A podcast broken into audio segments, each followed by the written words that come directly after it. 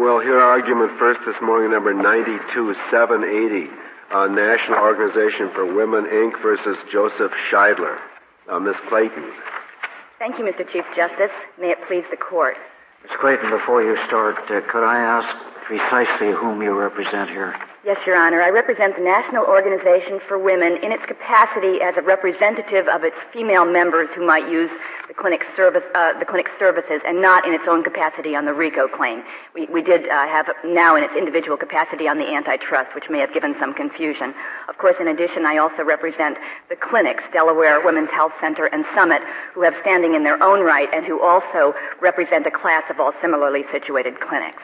So NOW using the uh, initials uh, is definitely a party to this proceeding here. Yes, it is, Your Honor. It's seeking to uh, protect the rights of its women members, and in particular, it's, it's, just seeking the injunctive relief. It's not seeking damages for those women. The clinics, of course, are seeking damages for themselves and all similarly situated clinics. Your Honors, this case involves forcible, violent conduct by a highly structured enterprise called Plan an enterprise with a very clearly defined goal to force every women's health center that offers abortion out of business by whatever means are necessary, including terrorist tactics. Our case arises under RICO, which doesn't say a word about economic motive, and the question before this court is whether to apply the statute that Congress wrote or amend it judicially to add this unstated requirement. I'd like to discuss three points this morning. First, that the text and structure of RICO do not allow for an economic motive requirement. Second, that to apply the statute as Congress wrote it easily comports with the First Amendment. And third, that an economic motive requirement would be bad policy in any event. Starting with the text, we bring our case under Section 1962C of RICO, which doesn't mention economic motive, and neither do the two terms where the lower court claimed to find this requirement. Both racketeering activity and enterprise are terms that Congress expressly defined. They're terms that this court has called broad. And in the Sedima case, this court pointed out that racketeering activity consists of the commission of the predicate act, no more and no less. And in HJ, the court recognized that this generous definition would purposely attract a broad array of perpetrators. We know that Congress did not want to limit racketeering activity to only those crimes that were economically motivated because when Congress chose the 30 some odd crimes to include us in RICO as the predicate acts, it included numerous crimes that have no necessary relation to money at all. In fact, three of the first four, arson, kidnap, and murder, have no necessary relation to money. And none of the predicate acts is any less a crime if it's committed for some other reason, like power, hatred, or revenge. Kid- kidnapping is usually done for money, isn't it? Your Honor, it sometimes is, and it sometimes isn't. Uh, the news the other night indicated there's a new theory about the Lindbergh kidnapping, and it's my suggestion that if it turns out that it was a relative who did it because of a spurned love affair, that would be just as much kidnapping as if it were Mr. Hauptmann who had done it for the ransom. Uh, the fact is that kidnapping doesn't require money. It, that's not an element of the crime. It sometimes includes it, it sometimes doesn't. Sometimes even organized crime in terms of mobsters kidnap people to protect their turf or to avenge an insult or for some other reason. Clayton, it, isn't really the, the predicate act so much that we're concerned about it as the organization which allegedly is supposed to have committed the predicate acts. Well, Your Honor, that is the alternate source that the lower court... Congress does use the word enterprise for that. It certainly does, Your Honor. And one of the popular uh, proposals uh, that's given political discussion nowadays is, is so-called enterprise zones. Uh, uh, uh what, what, do you think they relate to? 4-H clubs, uh, uh, voluntary associations, or commercial associations? Well, as used in the enter- enterprise zones that we have in Chicago, they relate to commercial businesses. But Congress and free enterprise. The term, the term free enterprise uh, is used the same way. It doesn't mean you know freedom to associate. It means freedom to conduct uh, uh, business activities. Enterprise has many definitions, including that, Your one Honor. Of, one of the meanings of enterprise, at least, uh, one of the possible meanings of enterprise, does have a, a commercial element to it. Unquestionably. But Congress defined the term enterprise. It didn't leave it to our imagination. It didn't even leave it to dif- dictionary definitions. Define it. Now, it, it defines a number of terms in 1961 where it says racketeering activity means, uh, and uh, uh, it says what act racketeering activity means. But for enterprise, it says enterprise includes. That's right, Your Honor. And then it lists a number of things it includes an individual, partnership, corporation, association, and, and so forth. And as this court said in uh, Turkette, that word includes means that it, there are no restrictions on the word enterprise. It includes any association Well, in fact. Suppose the suppose the word just just to make the, the, the point I'm I'm asking you about clearer. Suppose that the phrase used were not enterprise alone, but business enterprise.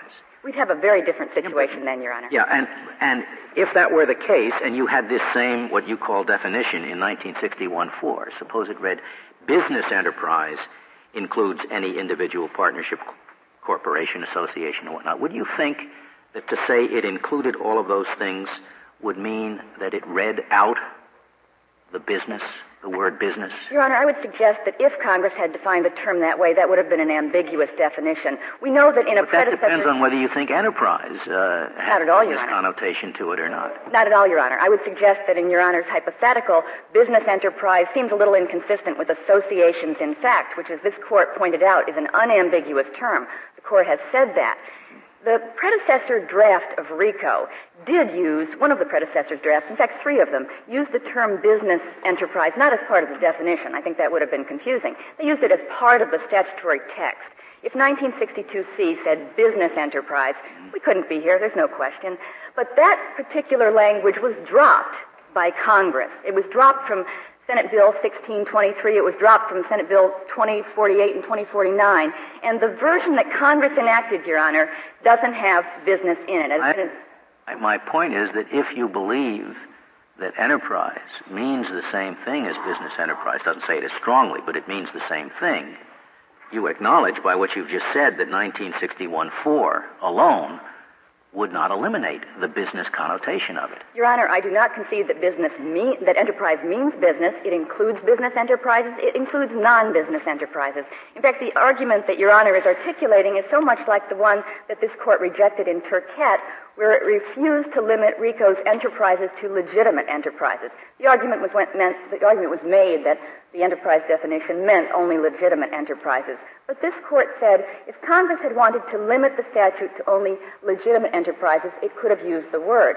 Here, not only did Congress not include the word business enterprise in either the statute itself or the definition, Justice Scalia, it actually dropped that term. And that shows, one, that Congress knows how to use the words when it wants to limit a statute, and two, it made the decision not to do that. Want business there because they didn't think it had to be a business, but it had to, still had to have a commercial motivation, which is what, what enterprise connotes. Well, Your I mean, Honor, you- Congress you, didn't you had an antitrust claim below, didn't you? We did, Your Honor. Now, the We were- antitrust laws don't say anything about commercial motivation either, do they? They certainly don't, and But it's do we, do we apply them against, uh, let's say, uh, grape boycotts? Uh, If, if a group of citizens, for political reasons, wants to boycott grapes, that's certainly a contract combination or conspiracy in restraint of trade. Do we apply the antitrust law to them? Your Honor, the answer to your question is no, but not because of the definition of uh, what antitrust covers, but because of the First Amendment. The First Amendment doesn't let the antitrust laws or any laws cover protected speech like a boycott, like a like a non-violent boycott. speech. It's it's it's it's an action. Uh, Your Honor, the antitrust laws are crystal clear that nonprofit organizations are covered. This court said that in D.C. lawyers. It said it in professional engineers. It has said it from time immemorial. The antitrust laws are clearly applicable to nonprofit words trade, organizations. trade or commerce have a business aspect to them too, don't they? They do, Your Honor, and you know something? It's very important, Justice Stevens, to remember that RICO does have one business requirement.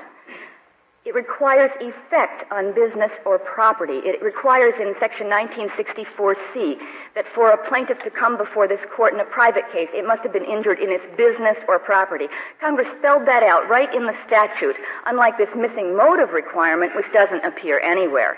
And by the way, Justice Stevens, that economic effect is something that even the lower court recognized we unquestionably have, because this nationwide uh, campaign of terror has caused and continues to cause enormous business and property damages to our plaintiffs. Another reason that we should not infer an economic motive requirement into a statute that is totally devoid of one is RICO's liberal construction clause. This clause shows that Congress purposely chose breadth over narrow constructions. And as the court pointed out in Russello, this is an unusual provision, particularly for a criminal statute. And it shows Congress's choice to be expansive, particularly in the remedial provisions of, of RICO's application. I would like to address the First Amendment issue. Uh, Justice Scalia's question about the antitrust laws certainly brought that into play. And the respondents have argued here that their conduct is really speech. But both of the lower courts recognized how false that claim was.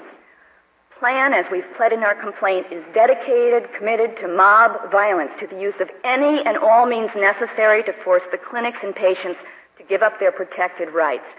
Plan ridicules peace-loving opponents of abortion. It calls them wimps.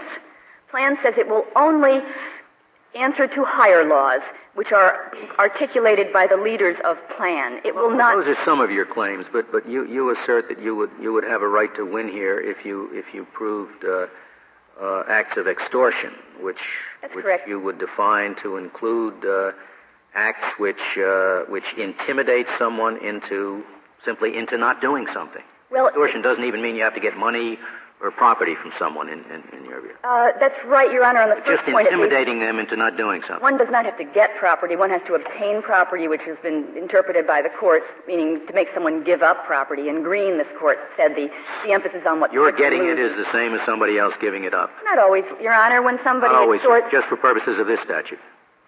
Uh, in this case, Your Honor, there actually is some gain because in many cases the, the clinics run by Plan and its co-conspirators actually get the business opportunities in the form of patients who they take to the uh, the Let's say that I want to stop somebody just to take it out of the abortion context, which tends to inflame uh, inflame emotions. Uh, uh, suppose I want to get somebody to stop selling grapes, uh, and and and I, I throw up pickets across the street, and simply in order to save uh, to save uh, uh, urging uh, other people to boycott, simply in order to save money. The supermarket, whoever says it's just not worth it, we won't sell grapes. They've been intimidated from selling grapes, isn't that right? Uh, it's protected by the First Amendment, Your Honor, and in that example, that conduct is not extortion because First Amendment protected speech can never be extortion. If those same boycott, if those same protesters took their picket signs and hit the their uh, the grocery store on the head, or forcibly blockaded the store so they could not do business and thus deprived them of their property right, then we would have extortion. But peaceful picketing can never be extortion. It can never be a predicate act of any sort. Ms. Clayton, do we have do we have a ruling to review on that issue as distinguished from the one that you were just discussing Justice Scalia? Thank you, Justice Ginsburg. No, we do not. That was offered as a question for review by the respondents, but the court did not see fit to take that issue. And in fact, Your Honor, even if the court were to totally disregard Hobbs Act extortion, we have so many other predicate acts that arise under federal pleading standards that arise from the very same allegations of the complaint. And there's Travel Act violations, state law extortion, Section 659, uh, arson, kidnap, a lot of others. So even if we totally put aside the Hobbs Act extortion issue, we have far more than the two required predicate acts. Well, and if, we rule uh, as you ask us to on the question presented, that does not prevent uh, the defendants from raising First Amendment defenses below. Um, Your Honor, of, of course it doesn't. We treasure the defendant's First Amendment rights like we treasure our own, and we do not want to in any way infringe on those rights. We have tried in the discovery in the district court, and as the district court recognized, we've drawn such a wide margin around protected speech. When they picket, when they pray, when they leaflet, when they petition Congress, this is protected. This can never be extortion. It can never be a predicate act. But when they give up that protected form of speech and they turn to force and violence and the use of fear of more force and violence, particularly in a, in a context where we have arson, we have killings, we have threatened killings, that uh, some, once in a while their advocacy can cross the line, as this court explained in Claiborne Hardware and, and in Meadowmoor. It can cross the But line. those issues are not presented here. They're not, Your Honor. They're The question is on uh, the definition of enterprise and pattern of racketeering activity and whether economic motivation is required for those, and that's it as far as what is before us to review this morning. That's exactly right, Your Honor. Those are th- those are the precise issues.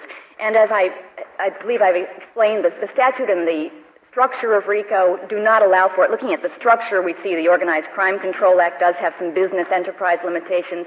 RICO does not. There are a host of policy reasons also for not inferring uh, an economic motive. If, if the court doesn't have any further questions, I would like to save my remaining time for rebuttal. Very well, Ms. Clayton. Mr. Estrada, we'll hear from you.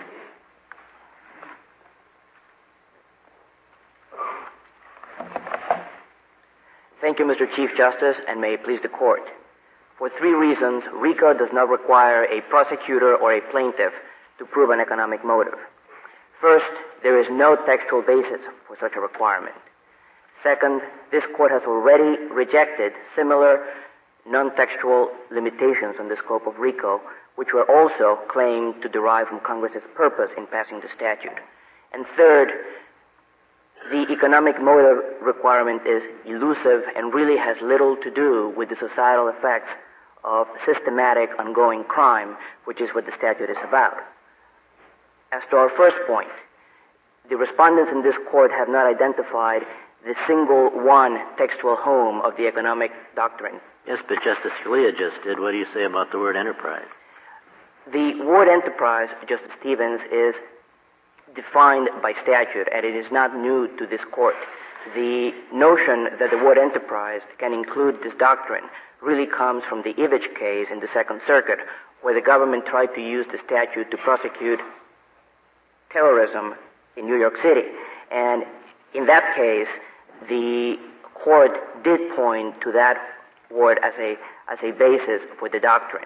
Everything opinion by uh, Judge Friendly by Judge Friendly and a pretty good panel. Judge Oakes, right? And uh, who was the third one?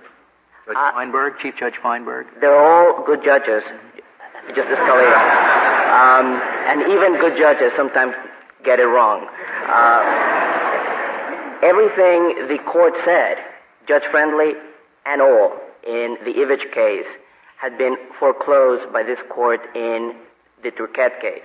There is practically no argument in the Ivic opinion that does not have a counterpart in this court's opinion in Turkette.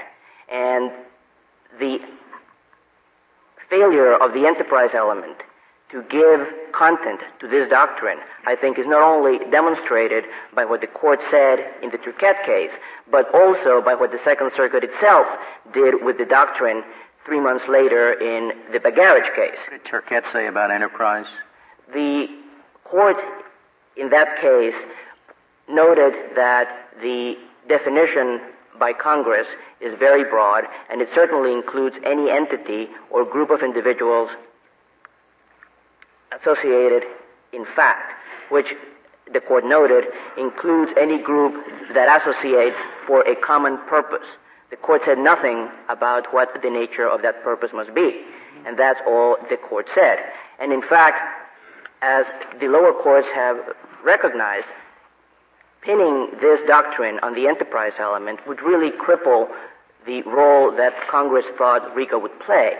Uh, it would take out of the reach of RICO government aid entities, courts, nonprofit organizations, all of which have uniformly been recognized by the lower courts to be RICO enterprises, and which even responded Scheidler, I think, at page 14 of his brief, concedes are RICO enterprises. Um, in addition, uh, one of this court's cases, uh, the H.J. Inc. case, had a government agency as a claimed RICO enterprise, and that certainly gave no pause to the court in ruling that the complaint in that case was sufficient. Now, How do you, uh, how do you, uh, uh, Mr. Estrada, um, um, explain uh, our, our more limited uh, uh, scope uh, accorded to the uh, Sherman Act? well, Not, not expanding that to the uh, limit of uh, the meaning of its words. Well, there's a difference in the Sherman Act, Justice Scalia, in that it really does tend to make unlawful things that in the absence of the Act could be done lawfully. RICO takes a different tack, and it starts with conduct that is already criminal. And while Congress said that as to the civil side of RICO, it was looking to the antitrust model, this court has recognized that that is not a model that the court should follow in all contexts. For example, in the Sedima case, a claim was made that based on the antitrust laws, which call for some form of antitrust injury, there should be a requirement in RICO that there be racketeering injury. And this court turned down that argument, saying that racketeering activity is nothing more and nothing less than the commission of the predicate crimes. Thus, while Congress did have the antitrust model of civil damages in mind, I don't think this court has ever ruled that a, that every aspect of RICO is ruled by what Congress has done in the antitrust areas. They're similar to some extent, but they're not identical. That brings me. The government supports the interpretation of uh, extortion that the court below uh, uh, adopted as well, doesn't it? Uh, we haven't briefed. So you don't have to obtain property. We have not briefed the issue, Justice Scalia, but it, because it is not the question on which the court granted cert. And in our view, well, whatever it, it is an issue which, if if uh, supported, uh, uh, would would sustain the judgment below, isn't it? Uh, no. And therefore, we could entertain it. You could entertain it, but if ruled on by the court, and even if ruled on favorably to the respondents, it would not, in the end, support the judgment because, in our view, the facts pled in the complaint, though not the legal theory, do show other predicate acts like arson uh, and other crimes that are uh, predicate acts under RICO, which, though not pled as a legal theory, are pled as facts, and which be and which, in our view, would be sufficient to support the judgment on the pleadings. Um, though we have not briefed the Hobbs Act issue, I should say that it is far from clear uh, that nothing was obtained in this case, taking the claims in the complaint in the light most favorable to the plaintiffs. In the Green case, uh, this court essentially held that if I put a gun to your head and have you give your wallet to the first person who comes down the uh, the uh, street, that is extortion under the Hobbs Act, even though I get nothing physically. And the reason for that has to be that because even though I have not myself obtained your wallet, I have obtained the right to control the disposition of your wallet, which is in itself a property right. You have a right to give your wallet to whom you please, or even keep it yourself, and that's what you usually do all the time. But if I put a gun to your head and make you give your wallet to the first person who comes down the street, I have taken to you a right to control who should have your wallet. I have chosen the person who should have your wallet. And that in itself is an important right of your property right to your wallet and is itself a property right. So even though we have not briefed it, why, why I'm concerned about it is that the combination of that broad interpretation of extortion, plus the interpretation of RICO that uh, that the petitioners uh, uh, favor here, leads one in a situation where any any any national organization, which uh, which which has uh, uh, adherents and, and and hangers on who may commit a tort, hitting someone with a picket sign or trespassing upon property by committing an unlawful act can be uh, charged with committing extortion, even though they're not trying to get money. And this means that any, any national organization demonstrating for some political cause exposes itself to lawsuits nationwide, which they may win, but they may lose, but, but it, it's an enormous amount of expense by people claiming that that is the very purpose of the organization to extort. And it makes, uh, if it were applied to the uh, NAACP in the days, uh, days of, uh, of, of, civil rights activism, it would have been very debilitating. Does it not concern you that uh, the combination of the two can have that effect? Justice Scalia, I don't think that anyone here has said anything different about the government uh, constitutional standards, and I don't think anyone views them any differently as the case comes to the court. And there is no question that, as with every other area, there will be issues at the margins. However, the issue here is whether an economic motive doctrine should be, should be implied to, to take that danger out of RICO. And in our view, it would be a poor proxy for that danger and is not really the issue at this stage on the pleadings. Thank, Thank you, Mr. Estrada. Mr. Blakey, we'll hear from you.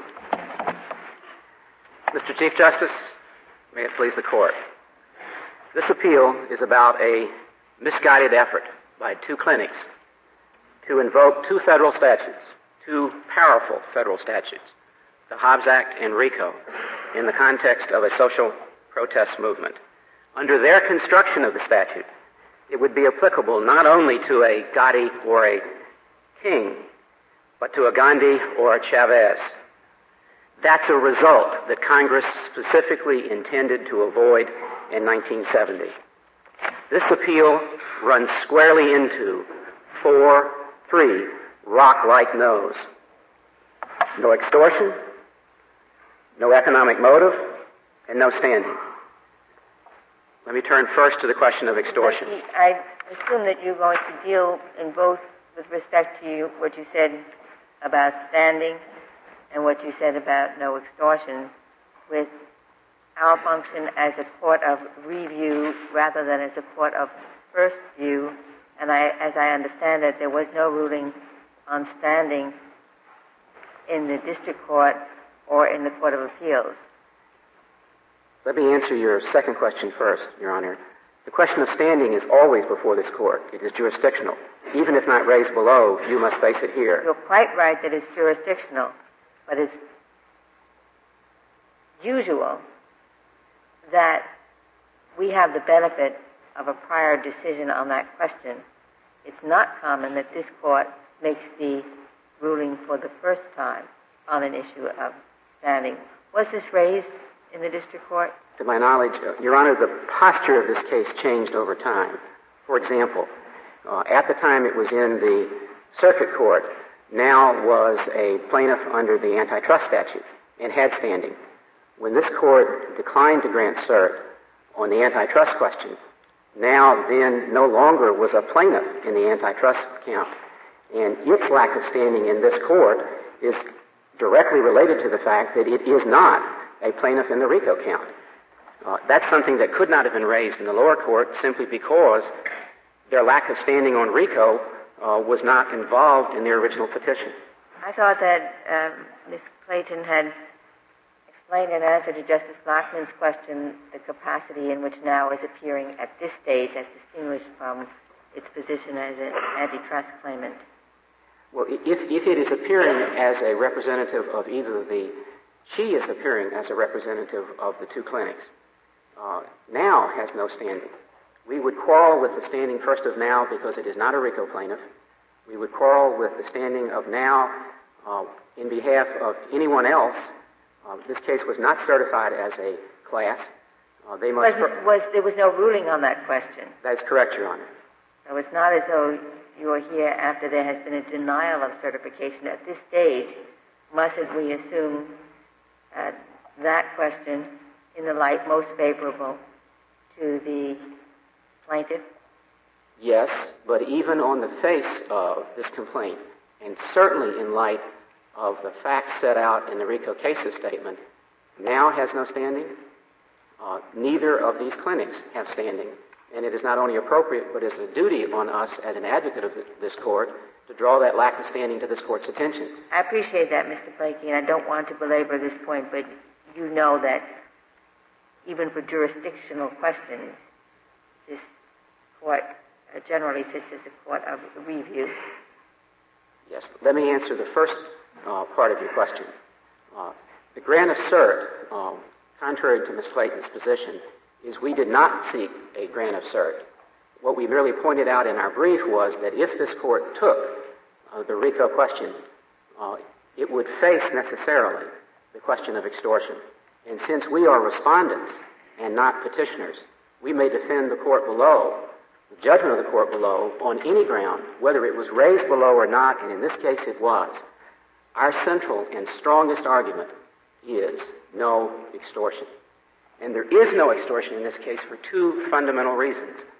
This statute, the Hobbs Act, uh, was modeled on New York law.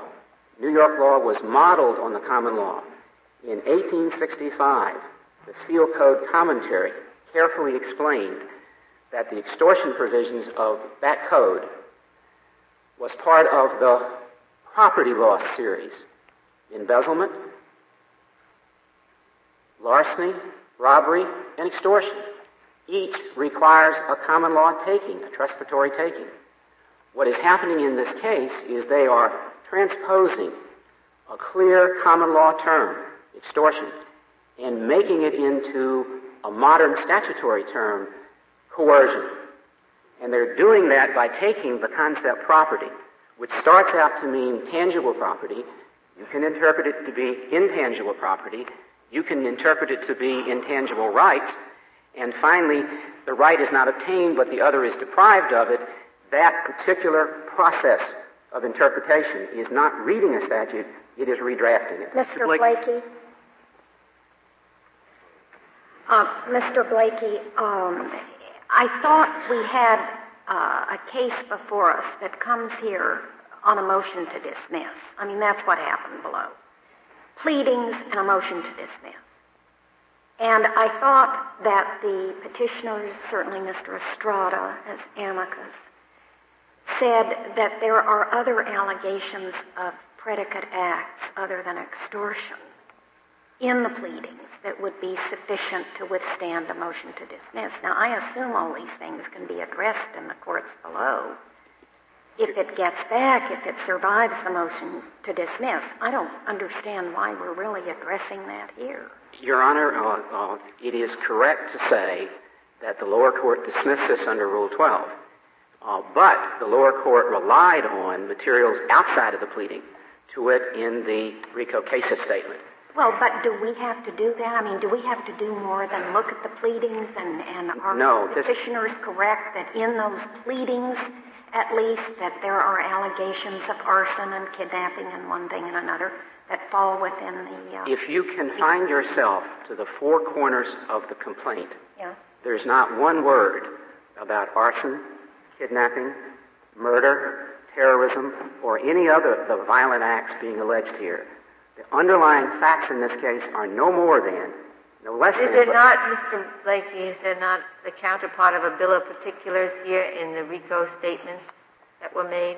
Your Honor, the RICO cases statement that was filed was filed after two motions were made. One was a motion for a more definite statement under Rule 12. That function would be really to explain what was already in the complaint. You can't amend a complaint by filing an answer under Rule 12.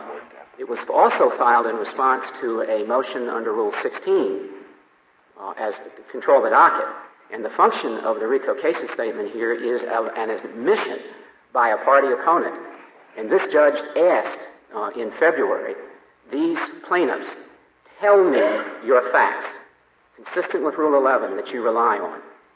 Tell me the statutes that you rely on. They answered that in the court below, and the only answer they gave was the Hobbs Act. We didn't hear one word about murder, that's outside the record, about terrorism, which happens not to be a predicate offense. We didn't hear anything about bombing. All we heard was these acts violate the Hobbs Act. But Mr. Not Blake, state extortion, not coercion, but the Hobbs Act. But Mr. Blakey, just looking briefly at the district court's opinion, uh, the, the ground of decision both in the district court and in the court of appeals was the lack of an economic motive, as I understand it. That's if correct. that's correct, you win, and there be no leave to amend, and the ball game is entirely over. But if there's a dispute about fringe facts, I would suppose the district judge would let them amend and add these additional things. It might not be a complete termination of litigation. Your Honor, this is after almost five years. It's a judgment Yeah, for but the on the specific court. ground that, that we granted certiorari to decide, it's both lower courts decided that issue. It's a very important issue. Whether or not they could amend is not in front of this court because they never made a motion to amend below. Because they, they lost on the ground of no economic motive. Let me turn, Your Honor, if I might, to the economic motive. I wish you would, because that's what we really granted cert to, to consider. This statute can be summed up in two words illicit gain. The concept illicit gain pervades this statute. The title, the findings, the definitions, the operative language in the statute, the criminal remedies, the civil remedies, statutes with which it is in pari materia, and the legislative history. The precise word used in each section varies with the purpose of each section. But this statute can be summed up in two words illicit gain. Look at the title. This is the label on the bottle. It says, Racketeer influenced and corrupt organizations. Racketeer means extortion and fraud. Corrupt means venal. There, right in the label of the body, is the commercial notion of gain. Look at the findings. There are five findings in this statute. The last deals with legal defects. The first two deal with obtaining and utilizing illicit gain. The second two deal with the effects of it. When you invest and weaken, look at the definitions in the statute. The word person describes the class who can sue and be sued or be indicted. It is by the definition of the statute limited to people who can hold a beneficial interest in property. Look at the concept of enterprise as it's found in this statute. Enterprise is illustrated in the statute, not defined. It is appropriate, therefore, to look to uh, its common everyday meaning. Its common everyday meaning is precisely that of a business venture. Do you, do you agree, though, that if you look specifically at the text of, of 1262 A, B, and C, that in each of those instances, uh, it is certainly possible, consistently with those texts, uh, for there to be an enterprise which is not itself devoted to economic gain. That's correct. Okay. My, my point here is precisely that of Justice Cardozo in American Knife. To interpret this statute and understand it, let's take a look at its average case, not the exceptional case. The average case within the statute is going to be a commercial enterprise engaging in commercial activity. There are penumbra issues, such as a government which is clearly within the statute, was recognized by Judge Kaufman and Angelilli uh, in the course of the Ivic opinion. Nothing that we say here today should, should be understood to suggest that governments cannot be enterprises, but only when they engage in or they are utilized to engage in a pattern of racketeering activity that has a commercial dimension. But you're, again, I don't think you're doing this, but you're not suggesting that the only non-commercial uh, example of an enterprise which might fit under A, B, or C would be a government. No, simple no, no. I, surely that to respond to the government.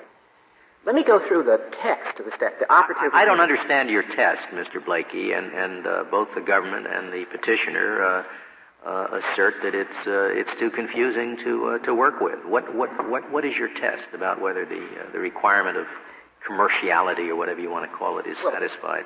What I think you have to to meet, Your Honor, is the language of the statute. Uh, what the phrase commercial dimension uh, is something that pervades the statute as a whole. You have to go, for example, to recover damages in this case, you must show injury to business or property. The commercial dimension is injury to business or property. In the example of uh, the criminal sanctions, the characteristic criminal sanction of this statute is a forfeiture. If you take the profit out of crime, you presuppose a profit making crime. How do I know whether it's an enterprise within the meaning of the Act? It's within the meaning of the Act, which means you must sit it in the text as drafted. Of course. Uh, and, and what we would no, do, yeah. what we would do, in, in, and let's turn right to Section 1962C. Section 1962 says any person employed by or associated with an enterprise that conducts that enterprise's affairs by a pattern of racketeering activity, wherein lies the commercial dimension? The commercial dimension in that provision lies in the word affairs. Affairs means commercial or professional business as a matter of plain meaning. And the set. Why don't you go the Why don't you go the whole hog then and say that uh, that the uh, that it is an absolute requirement that the commercial enterprise, in fact, um, that the enterprise be commercial, but you instead have an alternative definition. You say, well, it would be all right if the acts themselves, if the predicate acts were commercial. Why, why, if your first argument is as strong as you say it is, why do you have this fallback position? Your Honor, let me explain it this way. We deal here with the set. The, the set is activity. The subset is racketeering activity. The sub subset is racketeering activity in affairs. It is quite possible to have a non-commercial enterprise that engages in non-commercial racketeering activity, but not in its affairs. The affairs is the word of limitation that confines 1962. A union trust fund would be an example, I yes, assume. Yes. Which is uh, certainly a, one of the things they were concerned with. A benevolent association. Yeah. Uh, benevolent association may very well have a large pension fund, and the mob wants to take it over. That's an enterprise. But the reason they want to take it over and the way they must take it over to fall within RICO is by engaging in, for example, extortion. And extortion is a property obtaining notion. It's not coercion, which is a conduct forcing notion. And if there were any doubt about the text of the statute, And I think when you see the word income in A, entrance or control in B, and affairs in C, there ought not be any doubt. Mr. Professor Blakey, let me just be sure I understand. Has the word affairs been relied on in the opinions adopting your position? No. So this is the. problem. Thank you. No. Your Honor, wisdom comes so late in the affairs of man that it, we ought not turn it down simply because uh, it comes. Does it respond to the question Justice Scalia has raised, too, that it's a concern, is that the Seventh Circuit's original position seemed rather clear, but the Second Circuit seemed over the years to somewhat withdrawn from the economic test, and it's kind of hard to know exactly what the test well, is. Well, if you, the, the, a careful reading of the Seventh Circuit's opinion is that it adopted the Ivic, Bagaric, Ferguson line of opinions. And what happened from Ivic to Bagaric to Ferguson, the use of the word motivation was thought in retrospect to be inappropriate because it might deal with subjective motive. Therefore, the test changed from Ivic to Bagaric and became uh, an objective characterization. And then the question of degree came up, which the government has raised. In Ferguson, it was clarified to be any. It's not a question of degree, it's a question of kind. The, the, one of the cases that troubles me if you're trying to think through this thing, say you've got a terrorist organization, because we're not just dealing with the abortion situation, but terrorism and other things, and say that their ultimate motive is, is the, the purpose of the crusade, whatever it is, but they're doing these activities to get some money to help finance purchasing guns that the IRA needs and that sort of thing. Would, it, would the mixed motive qualify for yes. under your test? Yes, and the cases are clear precisely. In Bagaric, uh, it was the same basic terrorist group that was involved in Ivic, but in Bagaric, they were only, in Ivic, they were only engaging in homicides. In Bagaric, they were engaging in classic extortions, property obtaining. This statute has been successfully applied to terrorist groups where they engage in commercial activity, for example, to raise money. The Order, an anti Semitic group in the West, uh, that went around, you may recall, killed uh, Alan Berg simply because he was a Jew. Commercial is really not the right word. I mean, you, you would also apply it to a, to a terrorist group that robs banks. I assume, wouldn't you? It's the, the word I would to call that a commercial activity. I, Your, Your Honor, I'm kind of stuck with the language in the cases. I would suggest to you that the two words that up, summarize the statute is illicit gain. In fact, when you find out the sense in which they're using commercial motivation or mercenary purpose or financial purpose, what they in fact in the cases have said meets it is some kind of a gain, a robbery that produces money. For example, in the uh, order case, they were robbing banks, and they were prosecuted and then for you have robbing to give banks. away enterprise. You have to give away your enterprise argument. I mean, you, you can rely on affairs, but you've given away enterprise because Your Honor, I don't. Of, I'm free enterprise isn't a bunch of bank robbers. Uh, enterprise zones is not uh, is not bank robbers. Your Honor, I I would prefer not to give up anything. what I'm suggesting to you, uh, if I may borrow the language of this court, is the interpretation of this statute is a holistic endeavor.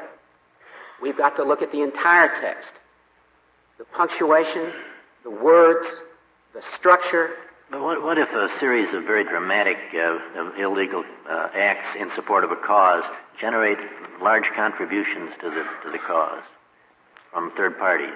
Would that provide the economic uh, requirement that you're talking about? No. Even though they're publicized and deliberately done for that purpose? No. Why, why wouldn't it? Because it's indirect? Or insu- well, because that, it would be insufficient to, to, to get you over the, the RICO well, standing? There, there, are, there are two answers to it. In this case, that argument was made uh, to show, in this case, uh, economic motive. You can do it either in the predicate acts or in, in the enterprise. The predicate act extortion requires the money to be obtained from the victim.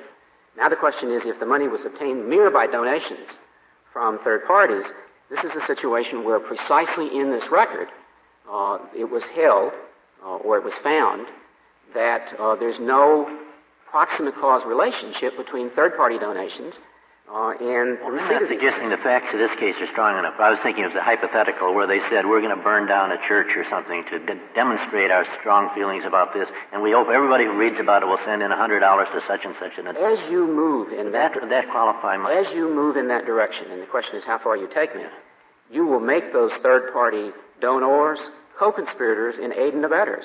They're the people who, in effect, are hiring this crime to be done. Even and though it, they send the money in after the fact only. Well, it's quite possible to ratify a crime. It's certainly possible to join the conspiracy afterwards. Let me take uh, two items in addition to those in the text. I think this is a text based argument. Uh, it, it, it arises from a holistic view of the statute, of the actual language employed in each section. Let's look and see whether this is confirmed, not independently established, but confirmed by the legislative history. Put yourself back in 1970. The issue that burned in this country then was not abortion, not animal rights, uh, not fossil fuels, not fur uh, in the fur industry, but the war in Vietnam. The statute was proposed and it was objected to by the American Civil Liberties Union, specifically on the grounds that the definition of racketeering activity was so wide open, it might apply to the takeover of the Pentagon and to the takeover of the University at Columbia. Congress immediately turned to narrow that definition with a specific intent of avoiding the application of RICO to demonstrations, not abortion demonstrations. What they had in mind was the war in Vietnam. And they selected, this is now the problem of set and subset again. The set for this are all state and federal crimes. They didn't put them all in. They selected them. And what was the principle of selection? And this can be determined by looking at the statutes, not the legislative history. The response to that concern was not any narrowing of this definition of enterprise, which on the face of it is about as broad as you can get, include any, they didn't, in, in response to the concern that you just mentioned, what was the change that was made? The, the change was not to the definition of enterprise, but Your Honor, enterprise sits in a context. If you don't have a, a pattern of racketeering activity, what good does it do to have an enterprise? And what we're looking at now is what Congress's intention was in 1970. They modified the definition of pattern of racketeering activity specifically to avoid the application of this statute to the demonstrations in the war in Vietnam. And what was the precise modification? They took the definition of racketeering activity, which included any crime dangerous to life, limb, or property, dangerous to life, limb, or property, which clearly would have fit this fax, and they moved it down to specific crimes. And the specific crimes that they adopted was extortion, not coercion. In 1961, this country had promulgated in the criminal law community the Model Penal Code. Anyone familiar with the vocabulary of the Model Penal Code, and McClellan, Hruska, and Poff, the principal architects of this statute, were familiar with the Model Penal Code. They served on the Brown Commission, knew the difference between extortion and coercion. When they put in extortion and leave out coercion. But, but that, it seems to me, contradicts your argument in which you pin your entire argument on the on the word affairs. Your Honor, this is uh, holistically. You have to look at every word in context. I am well, not. And, I've been meaning to add as a footnote that murder is included. That that's not necessarily an economic crime. It usually isn't, in fact. If, if when you when you read the legislative history closely, you see that the addition of some offenses, murder would be one, obstruction of justice would be another, was added for the instrumental role, not the direct role, but the instrumental they role role they play in economic affairs not independently. Isn't it still the case that, that your, uh, the point of your argument is that extortion should be construed narrowly so that it does not include coercion, but that is irrelevant to the question of what enterprise means? Your Honor, absolutely. But what I'm suggesting to you is you cannot do this word by word. You've got to do it line by line, text by text. No, but Congress, by the same token, Congress doesn't have to do the same thing three different ways. And if in fact it was addressing the concerns that the ACLU raised by its definition of predicate offense, that is not a premise for saying that it therefore also intended enterprise to be narrowed in the way uh, with the limitation that you want to place on it. Your Honor, I think the, the limitation comes from the word affairs in section uh, C. It comes from interest or control in B. It comes from income in A. I would certainly feel betrayed if I were one of the senators uh, who uh, favored a broader statute and the ACLU came in with objections and I conceded, well, okay, to meet your objections, what we'll do is we'll narrow the crime. Or we'll just have certain types of crimes instead of other crimes. And I thought that was the deal. And the ACLU says, yeah, that's good enough, okay. And, and then we all go home. And then it turns out that, that by narrowing the crimes, I've also changed the meaning of the word affairs. Your Honor, changed the meaning of the word enterprise. this statute was. It seems to me a deal is a deal. If if that's what if that's how they meant to to narrow the the statute, that ought to be narrow enough. And and the argument you must rely on then is that this is not extortion. Your Honor, I, I want to rely on all the arguments. And let, know you do. And let me, let me turn to another one in, in. Before you leave this argument, though, you suggested in response to the concern about the Vietnam protesters, they draw, drafted a rather narrow definition of racketeering activity. The narrow definition includes over two pages and lists lots of crimes, some of which do not have an economic motive, such as some of the obscenity crimes. So I don't know Obscenity how that was not in it, Your Honor, in 1970. What's in it now? It's in it now, and maybe Congress was unwise in doing that. Let me turn to, but we're not here to argue that.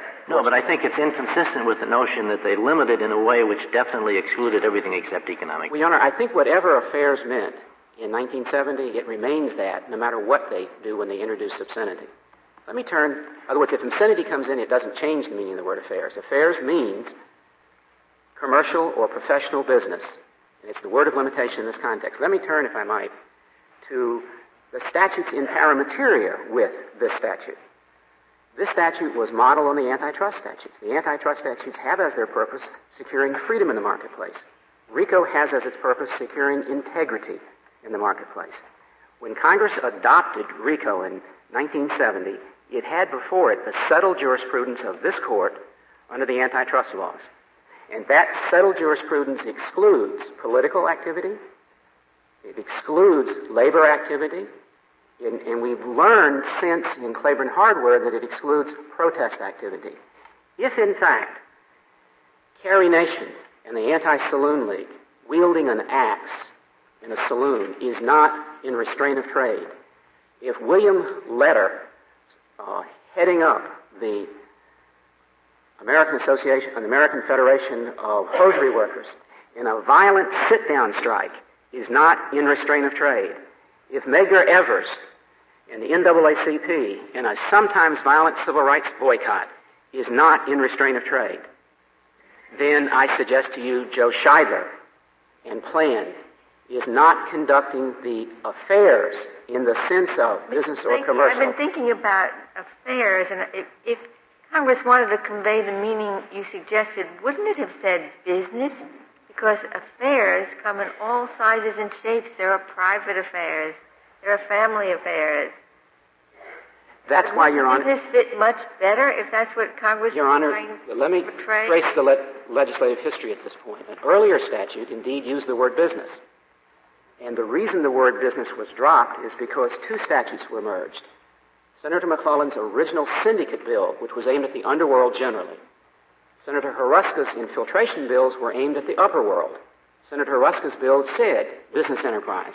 When those two bills were merged, had statutory draftsman left the word business in there, you would have had the very real ambiguity this court had to deal with in Turkette as to whether this meant legitimate business only.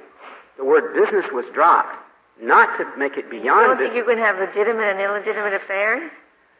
Your Honor, you, you, you certainly do. Uh, the question is whether you have them in this statute in this context. And the answer to that question is holistic and cannot be done by the abstract analysis of the word affairs. Thank Look at you, it in thank you. Mr. Blakey. Uh, Ms. Clayton, you have five minutes remaining. Thank you, Mr. Chief Justice. May it please the court. If I heard Mr. Blakey right, his argument began with the principle that the concept of illicit gain sums up the RICO statute. I, I think in Justice Ginsburg's question just a moment ago pointed out how inaccurate that statement really is. But I would also like to remind the court and, and Mr. Blakey that in his 1980 article, which uh, is relied upon by Mr. Scheidler in his brief, he said, and more important, this court has said on many occasions, that Congress knew how to put a limitation in RICO when it wanted to. And if Congress wanted to limit RICO to crimes done for illicit gain, two words would have solved the problem, and we wouldn't see the quagmire of issues like Mr. Blakey has been forced to address this morning. The, quest- the argument that he makes raises so many questions that no one can answer.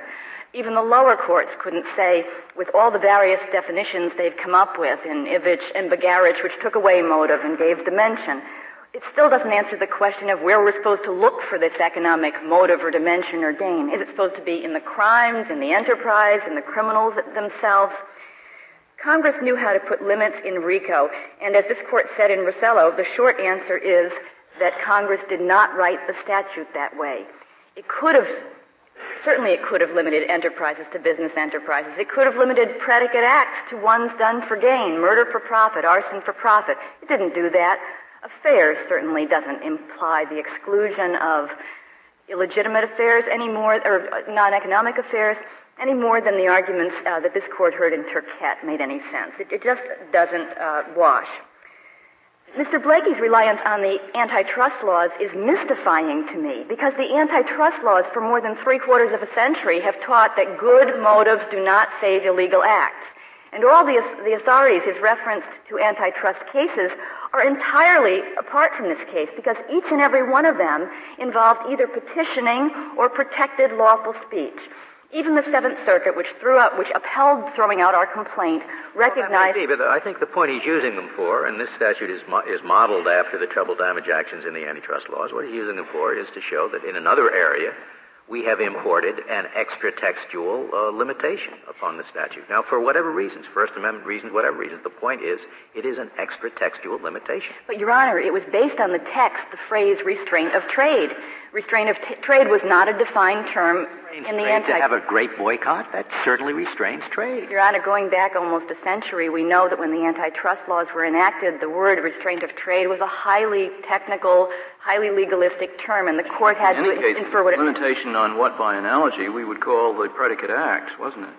I'm sorry, Justice Souter, the, I didn't the, hear The limitations that Mr. Blakey was referring to are those which, by analogy, we would refer to as limitations on the predicate acts, which would suffice. It would, it would seem like that would be the limitation. It certainly but he, would not support the, the argument that, uh, that, that enterprise, in this case, that enterprise has to be so limited. Well, Your Honor, the antitrust laws don't exclude nonprofit enterprises. I mean, we, or nonprofit businesses. We have the all the professional, the lawyers. That we had the uh, medical association, the people who were the association saying plastic tube was dangerous. All these nonprofit associations. They they're were acting for commercial motives. Not always, Your Honor. In many cases, the uh, in fact, there's never been a case, Your Honor, where the antitrust law has been limited, except this case, where the lower court, we had wished you had taken our antitrust issue too, but uh, the lower court was the first one in the country to ever say motives count. The Eighth Circuit decision in Council of Defense had said exactly the opposite, a purely political boycott there, and a peaceable, peaceable one, so we didn't invoke the First Amendment problems, that the Eighth Circuit said in 1920, and that had been good law ever since, that the fact that they did it purely for politics, they didn't like Mr. Hearst's uh, pro-German sympathy, and so they called for a major commercial boycott, not a consumer boycott, of his paper. That wasn't protected. This is the first case that's ever. You agree with that decision? Absolutely, Your Honor. I think it's right, and I think to in, impose a, a, requirement on the antitrust laws that if uh, that if they're done for another motive, um, it flies in the face of all of the antitrust case law, which shows that purpose. An effect on commerce is what counts. Thank you very much, Your Honor. Thank you, Ms. Clayton. The case is submitted.